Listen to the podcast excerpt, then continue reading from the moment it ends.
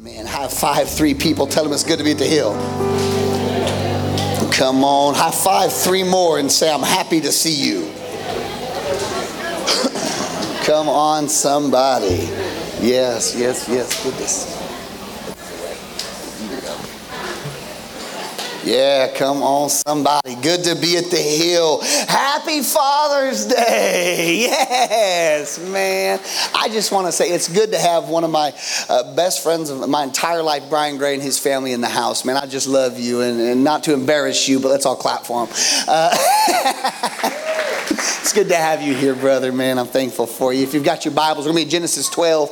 Uh, so, my daddy was my coach growing up um, a lot in life. And um, I remember being, I was, we were little, man, back then. Kids are big today. I was, a li- I was just a little guy.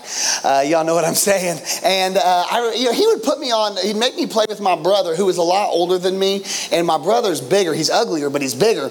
And, and, and he'd make me play on that team or let me play on that team. And I remember as, as we were, as I would go play, he would just tell me, he's like, you got this, just go do your thing. You got this, just go do it. Just, just go do it. And, and that he saw something when I was little in me on, on these teams that I didn't see in myself. Amen. Like, like he saw that I could do something that I didn't feel like that I had the, the uh, ability or the, the strength or the talent to do.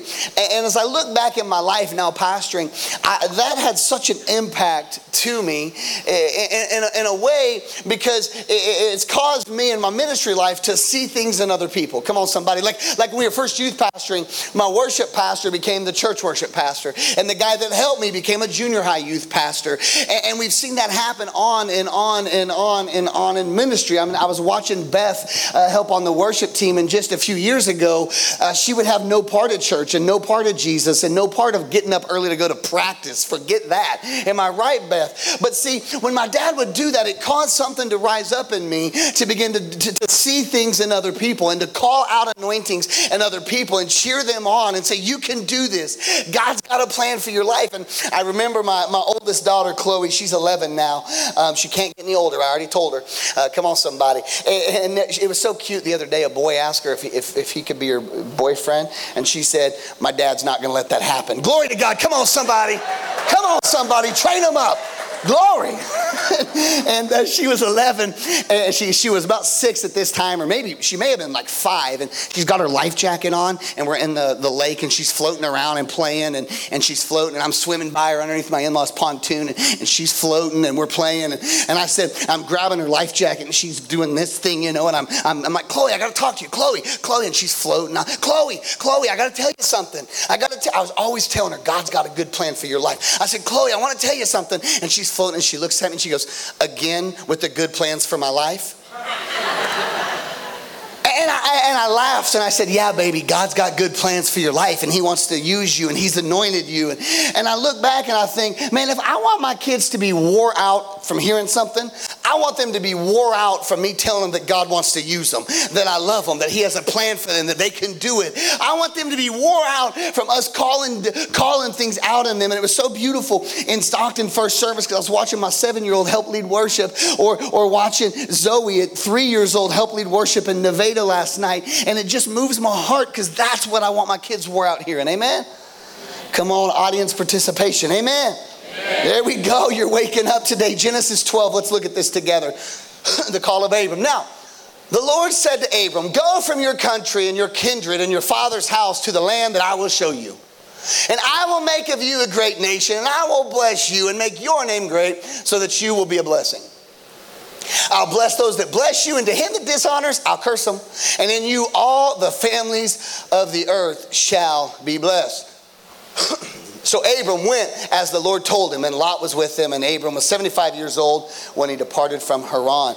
Man, what a story! I love, I love, I love, I love this story. Like, first of all, I'm trying to picture Abram in this setting of Scripture. 75 years old, he's hanging out, and the Lord speaks to him and says, Abram. And Abram's like, Yeah, what's up, God? And, and, God's like, Abram, I want you to go. And Abraham's like, Abram's like, Go where? And, and God's like, I'll show you. And Abram's like, like, what does that mean? And, and God's like, I'll show you. And Abram's like, Well, which way do I go? And God was like, I show you. And Abram was like, well, how long is it going to be? And God was like, ah, you just, you'll know when you get there. And, and Abram's like, but, but I got a wife. You know what she's going to say? And God's like, I'm praying for you, bro. Come on, somebody. And so I'm trying to picture the setting of scripture and God, Abraham coming home and being like, Sarah, we got to have a talk. And Sarah's like, what's up, what's up, Abram? And, and, and, and Abram's like, well, Sarah, we moving. And Sarah was like, well, where to, honey? That sounds exciting. And he goes, I don't know. He, he knew better than to say, I'll show you. Come on, somebody. And so he said, well, the, I, I, don't know. And, and, they were like, when we leaving? And Abram was like, I don't know. And, and Abram's like, well, how we know when we get there? And Abram was like, I don't know. What are you going to do for work? I don't know. How long is it going to take us? I don't know. Like, like, I'm trying to picture. Can you imagine having this conversation with your spouse, and when then they say, "Why come?" You say, "Because God said." Like, now listen, uh, yeah, my wife's a godly woman, and she would trust me at that. But I can tell you, she'd be thinking to herself, "Oh Lord, I hope he's hearing from you," right? Like I'm trying to picture this conversation of with Abram talking to his family and friends and saying, Well, God told us to go. And, and, and his dad or his uncles and cousins and his friends being like, Go where? And he was like, Well, God's gonna show me. And you know they were thinking, but it's good here. It's safe here. It's secure here. And if we go somewhere else than what you're used to, what if it what if it doesn't turn out good? And, and what if it's not well? And what if you don't make it? And what if you don't? And what if you don't? And I know Abram's response was, but what if I do? See, God often calls us out of what is normal and comfortable because he has something more for us. God often calls us out of what is what is what is ordinary into the extraordinary, but the extraordinary is never simple. It is never, it's rarely clear. I love this setting of scripture because I know Abram was like, but God's going to use the foolish things of the world to confound the wise. So if you're calling me foolish for obeying God, I know that I must be on the right track. Put that back up there for me. No, not that one, the next one. Um, no, no, no, not five, two. Go. There we go. And I'll make your name great. Like I'm thinking of this blessing. And God's like, Abram, I want to use you. If you'll obey me. Now notice, if you go, I will. If you, I will. Say that with me. If you, if you, Hey, God's speaking to Abram, and he's like, there's gonna be a blessing on your life that's gonna follow you. Okay? It's to follow you as you walk in obedience. Notice, blessing hinges on obedience, or blessing follows him that would obey. David would later say, Surely goodness and mercy shall follow me all the days of my life. See, the problem with us is we're like, God, if you'll bless me, I'll step. And God's like, I'll work that way. We're like, God, if you'll bless me, if you'll make a way. And God's going, You're missing it. You're missing it. I don't make a way often ahead of what you can see, right? As you obey, as you walk in faith, as you step, all of a sudden my blessing begins to follow you. My goodness and my mercy begins to get poured out on you. And as you go, it's going to hit you and it's going to splash and spill out on everyone that you encounter. As you follow me, as you go, as you as you step out in obedience, my blessing is going to pour out on your life in ways that you can't even fathom. Surely, goodness and mercy will follow you. Oh, Abram, if you'll go, I've got a blessing that you can't fathom. If you'll obey my voice, if you'll obey, obey my leadership, if you will, I will blow your mind with how good I am. Abram's like, well, And look what it says. Go back to that. Go back to that. Abram. Look what he says. He goes, and, and I'm going to make your name great so that you will be a blessing. Notice he didn't say, I'm going to bless you and that's it. He didn't say, I'll make your name great and that's it. He said, I'm to bless you and I'm to make your name great and I want to bless you. I'm to bless you because I want to, because I have good things for my children. I'm to make your name great because I want to and I have good things for my children. But I'm to bless you, but not for you. I'm to bless you for the sake of the world. Jesus said it like this He said, It's better for me to go to the Father so the Holy Spirit can come. Now, Holy Spirit came to live in us for us but he came to rest on us for the sake of the world. He's saying, Abram, if you'll obey me, man, it's going to be amazing to you. You're going to be so blessed, but it isn't about you, it's about those around you. Megan always, I love the way Megan says this. She says, God's will it doesn't, it, it doesn't revolve around you, but it involves you. Abram, I want to bless you, and it's going to be so incredible. It's going to be awesome. But, but listen, Abram, don't miss it. This ain't about you. I'm just going to use you. It ain't about you. It ain't for you. It's for them. But you get to be the conduit. You get to be the resource. Jesse Duplantis, I like the way he says it. He says, The heart of God is the Father. The face of God is the Son. The voice of God is Holy Spirit. But the hands of God, well, that's the church.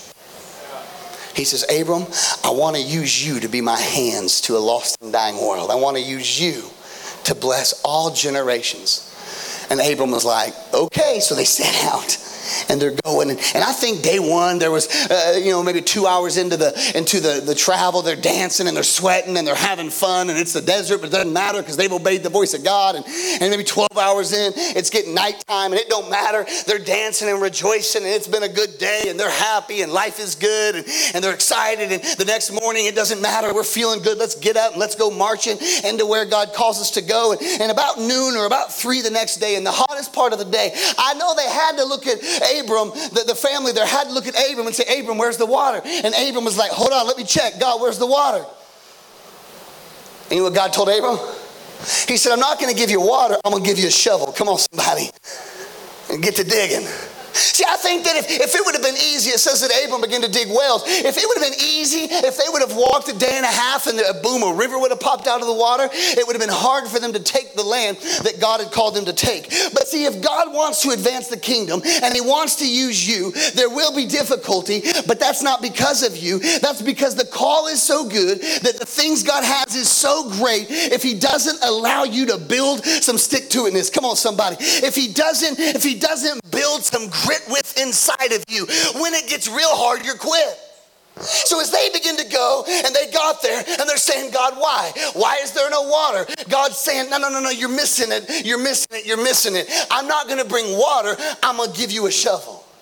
I'm going to give you the ability to bring the resource you need for this season of life. Oh, you didn't get that. They didn't like it. Let me tell you all. We're saying, God bless me, God bless me. He goes, I'm going to give you the ability to get the resource you need for this season of life.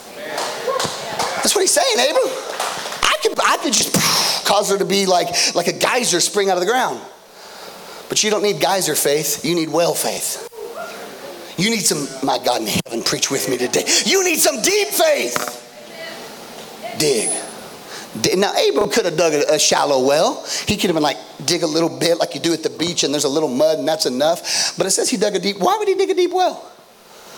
Like a shallow well would have watered them for a short season of time, then they would have left to continue to do what God called them to do. Why did they dig a deep well? I think as they were digging that well, and it was hot, and it was hot, and as they're digging and they're digging, and they're digging and they're digging and they hit water and they're like, Abram, we hit water. And Abram's like, no, no, no, no, no, go deeper. Go deeper. But no, we got water. It doesn't matter. Go deeper. Because I remember God told me that through me, everybody would be blessed. Come on, somebody. So I refuse to leave no legacy behind. I'm going to dig deeper and deeper and deeper so that those that come after me can get a leg ahead. So that those that come after me already have water to get. Legacy, y'all. That's legacy, y'all. Dig the well. And he dug deep. And he dug deep. Listen, if you're going to do the things that God has called you to do, you're going to have to dig deep at some point. It ain't going to be easy. At some point in the walk, at some point in the journey, you're just going to have to decide all I got is a shovel and I'm going to dig as deep as I can. A little bit after that, Abram at 100 years old and Sarah, Sarai, at this point Abraham and Sarah, they have a baby. Can you anybody 100 in the house? I'm just trying to picture. We just got off our 15th wedding anniversary. We went on a, a cruise and it was magical. And someone before we left said, You're going to come back with baby number five? I said, Get behind me, Satan. Come on, somebody. no. I'm trying to imagine like Abraham coming home from a long day of herding the sheep and Sarah going, Surprise, honey. I'm pregnant. Like, I'm just trying to picture that, man she gets pregnant and they have a son. And actually, before that, they have Abram has a son named Ishmael, which is a representative of when we try to get God's promise our way. And, and, God's like, don't do it your way. Trust my process. Trust my way. And so they, they give birth and, and have a son named Isaac. Man, Isaac, wow. The father, we're talking, it's Father's Day, talking about the fathers of our faith Abraham, Isaac, and Jacob. Isaac, as he goes, see what Abram, Abraham, he dug wells out of, out of necessity for survival. But Isaac, he dug wells because that's what he watched his daddy do. See, man, your kids are watching you. They're going to watch what daddy do. See, what you do in moderation, often your children will do in excess. I, am going to say it again. What you do in moderation, your children will often do in excess. So make sure it's good and godly things. He's digging the well. Isaac then goes and he takes the family name and he starts moving and they start doing the things that God has called him to do. And as they go, what does he do? He dug a well. That's exactly right. He dug a well. And it says that the herdsmen of the region came and they began to fight and quarrel over the well. Have you ever done that? Like you're trying to move into what God has promised you, what God has gifted you to do. And along the way, there's a fight that comes.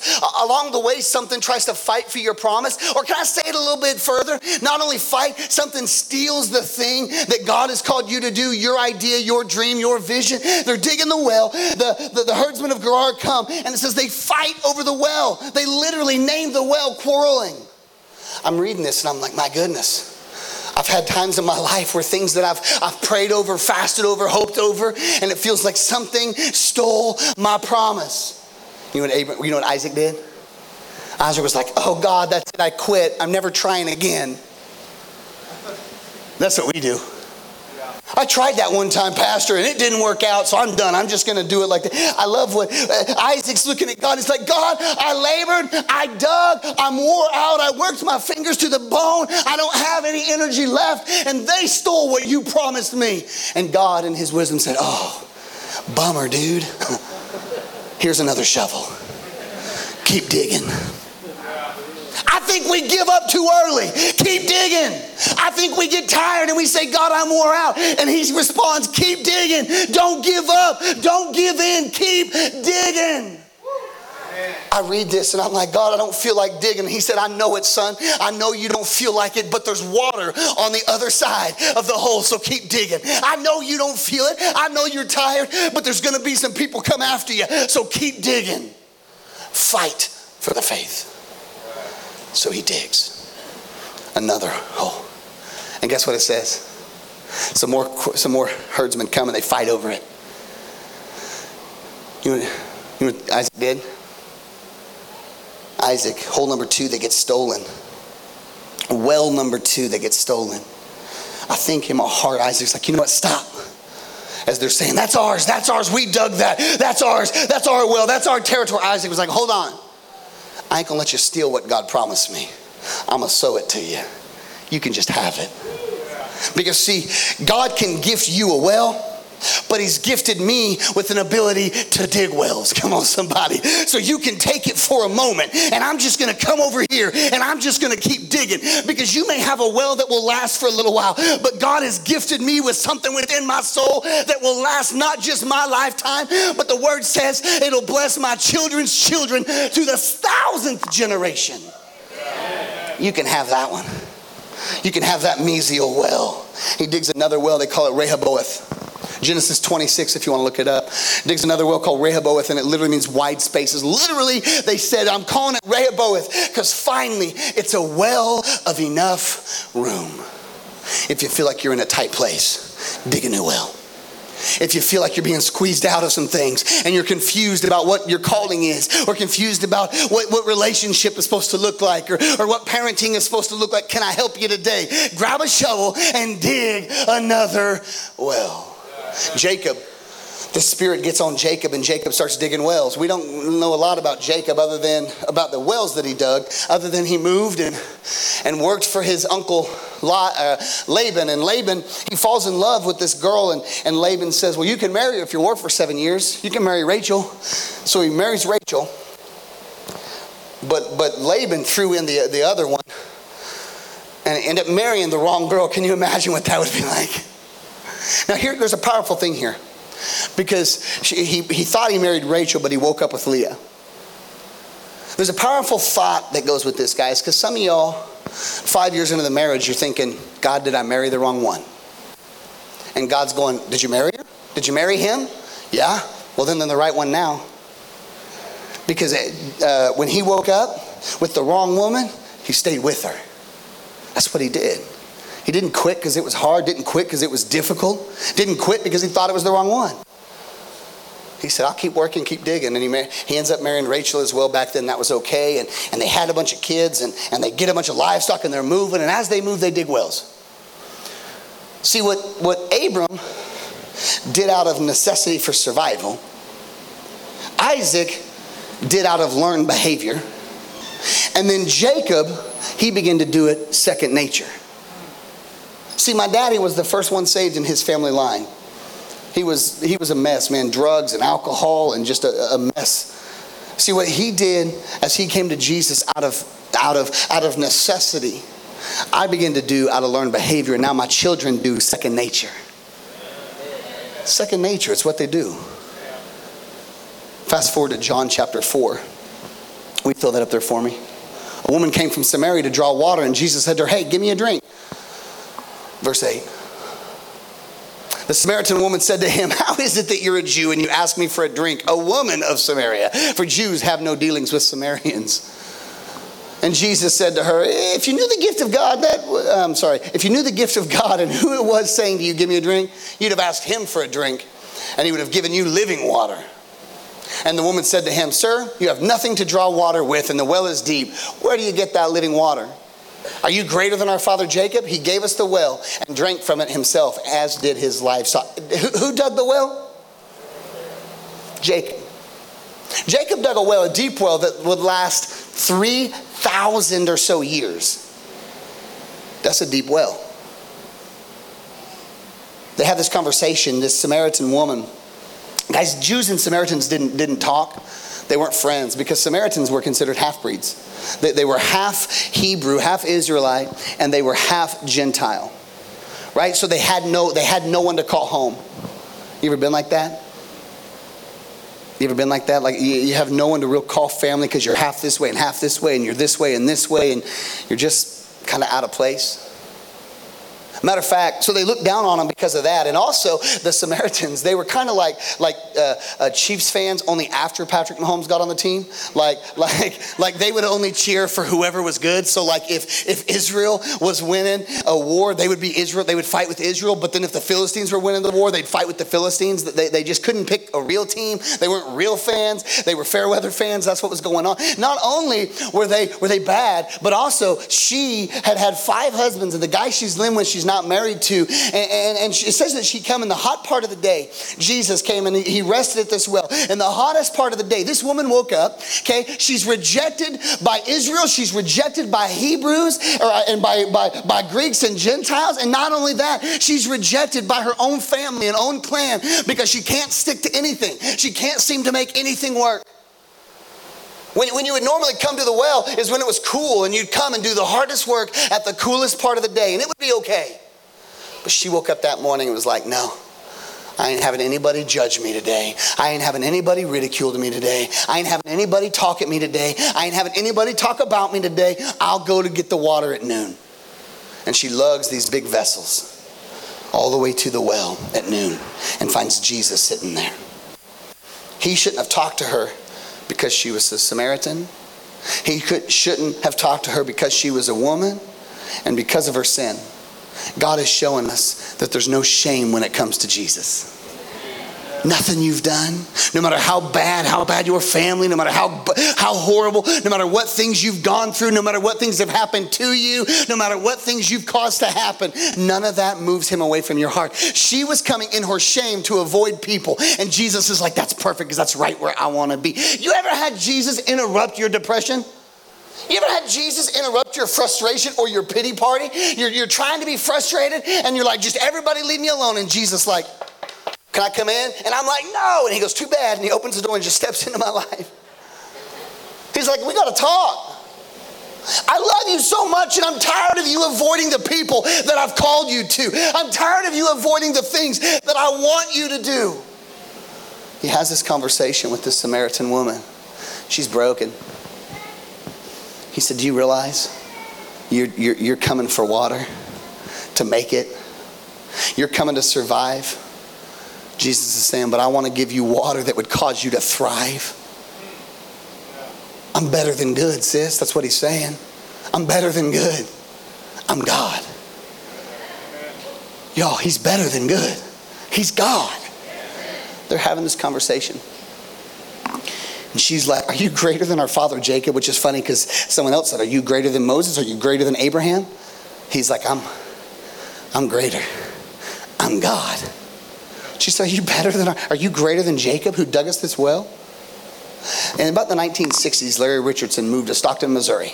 He taught junior high uh, English and then eventually became a, a high school counselor. Anybody know Larry Richardson? Yeah, there's. Did he teach you? No, you were too young. That's what it was. That's what it was. Uh, about the 1960s, he moved and he taught in Stockton, and then he moved to St. Louis, and it was good. And, and he was a good teacher and a great counselor, and he loved people well, and, and he was good to the kids, and the kids, the kids loved him, and, and he still comes and still comes and sees some of them, even to Stockton to this day. It's pretty awesome, man. He, he, he was awesome. I was wondering, as I'm reading this story about Abram and about Isaac and about Jacob and about Jesus. And I began to think is it possible that God spoke to Abram and said, Abram, do you trust me? And Abram's like, Yeah. I need you to go to a land I'll show you and dig a well. Oh, who's going to drink at the well? And he's like, Not you. Is it, is it possible that God is asking you to dig some wells that you'll never drink from? Because it ain't about you. Abram, I need you to go dig a well, but more important than you digging the well, I need you to teach Isaac that that's what we do. I need it to become learned behavior, and I need him to teach Jacob so that learned behavior is second nature. And see, when digging wells is second nature, we're going to build something that would last. Abram, do you trust me? Because in about 3,000 years, there's a woman going to come to a well to meet my son and the Savior of all mankind, and I need there to be a well there. Abram, do you trust me? God, I don't know. It's uncomfortable, I know. And you're not going to see the reward of your labor till you get to heaven. But do you trust me? I need there to be a well there. I need there to be a well, or a deep well that would last for thousands of years. And you're not going to be the one to dig it. But without you, the well doesn't get dug. Abram, do you trust me? Larry Richardson moved to Stockton from St. Louis to teach. Like, bummer. Moves to Stockton and he teaches and counselor, and he was my dad's teacher and counselor. And uh, matter of fact, one of my dad's friends uh, died when my dad was 17, was killed in a car wreck. And my dad was broken. I don't know what to do. I, my, my dad's going, I, I don't know what my life's going to look like now. He had to come to a realization of what death was and what happens after you die. And he found himself driving till he re- drove to Larry Richardson, his high school counselor at night. Um, it was at nighttime. He drove to Larry Richardson's house. Larry, can we talk? I'm facing some stuff. Worship team, come help me. He said, I'm facing some stuff and I don't know what this is supposed to look like. And Larry said, Well, Tim, are you ready to die? Meaning, do you know what happens when you die? My dad said, No. So Larry began to introduce my dad to Jesus.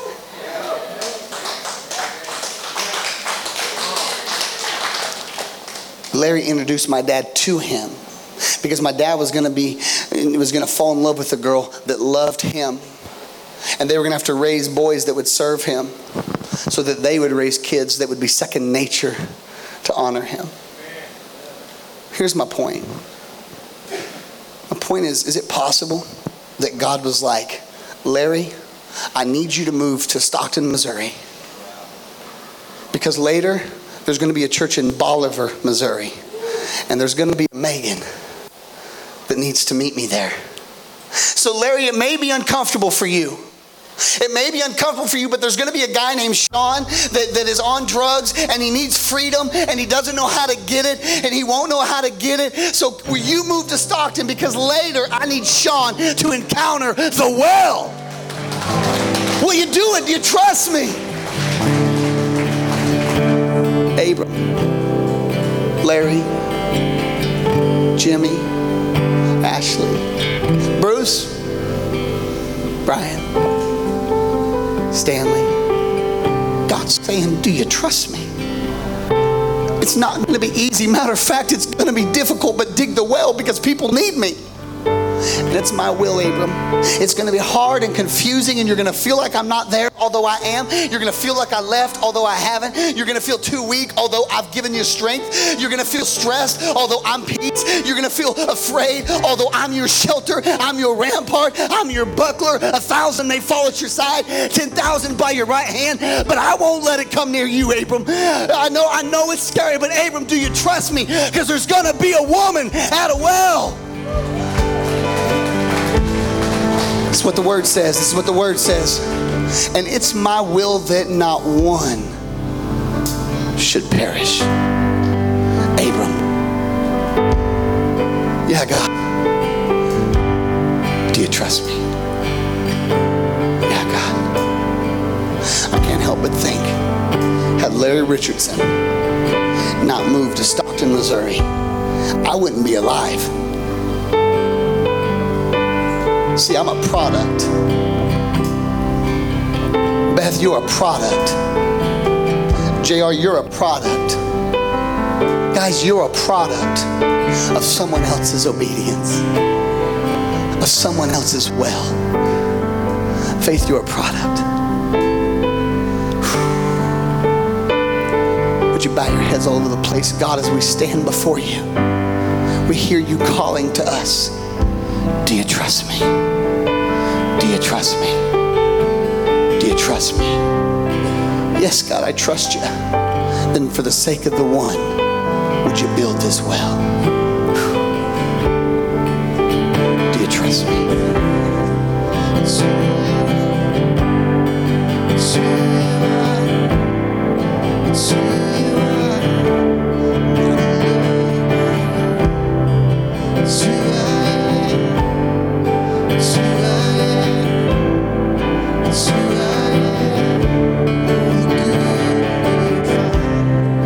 Do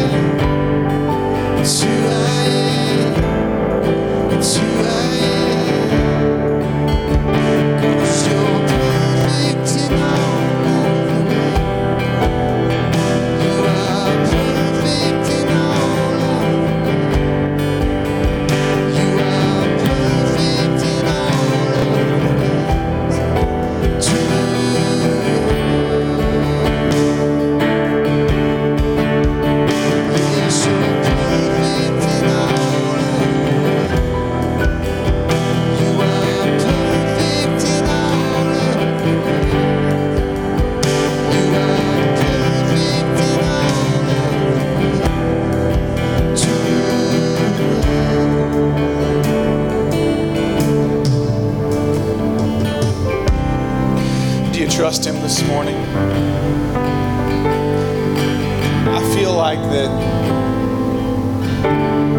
the same God that provided for Abram to train his kids so that God could send his son to meet a woman that needed to meet him in a well.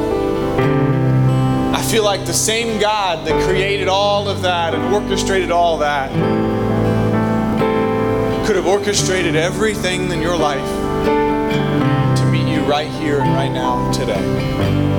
I truly believe that He could have placed people in your life, flat tires in your life, and moments in your life to where you could sit right here so that you could hear that He's the God that still loves you yet today, even in the middle of your mess. Nobody looking around this morning. If you need to meet that Father, that good Father, that cares enough for you that He set the world aside to meet you this morning. If you need to meet Jesus as your personal Lord and Savior this morning, maybe you have before, maybe you've fallen away and you need to do it again. Maybe you just need to assure yourself that He's living inside of you this morning. On the count of three, I just want you to lift your hand and hold it there. Ready? One, don't miss your chance. Two, today is your day. Three. Thank you. Others.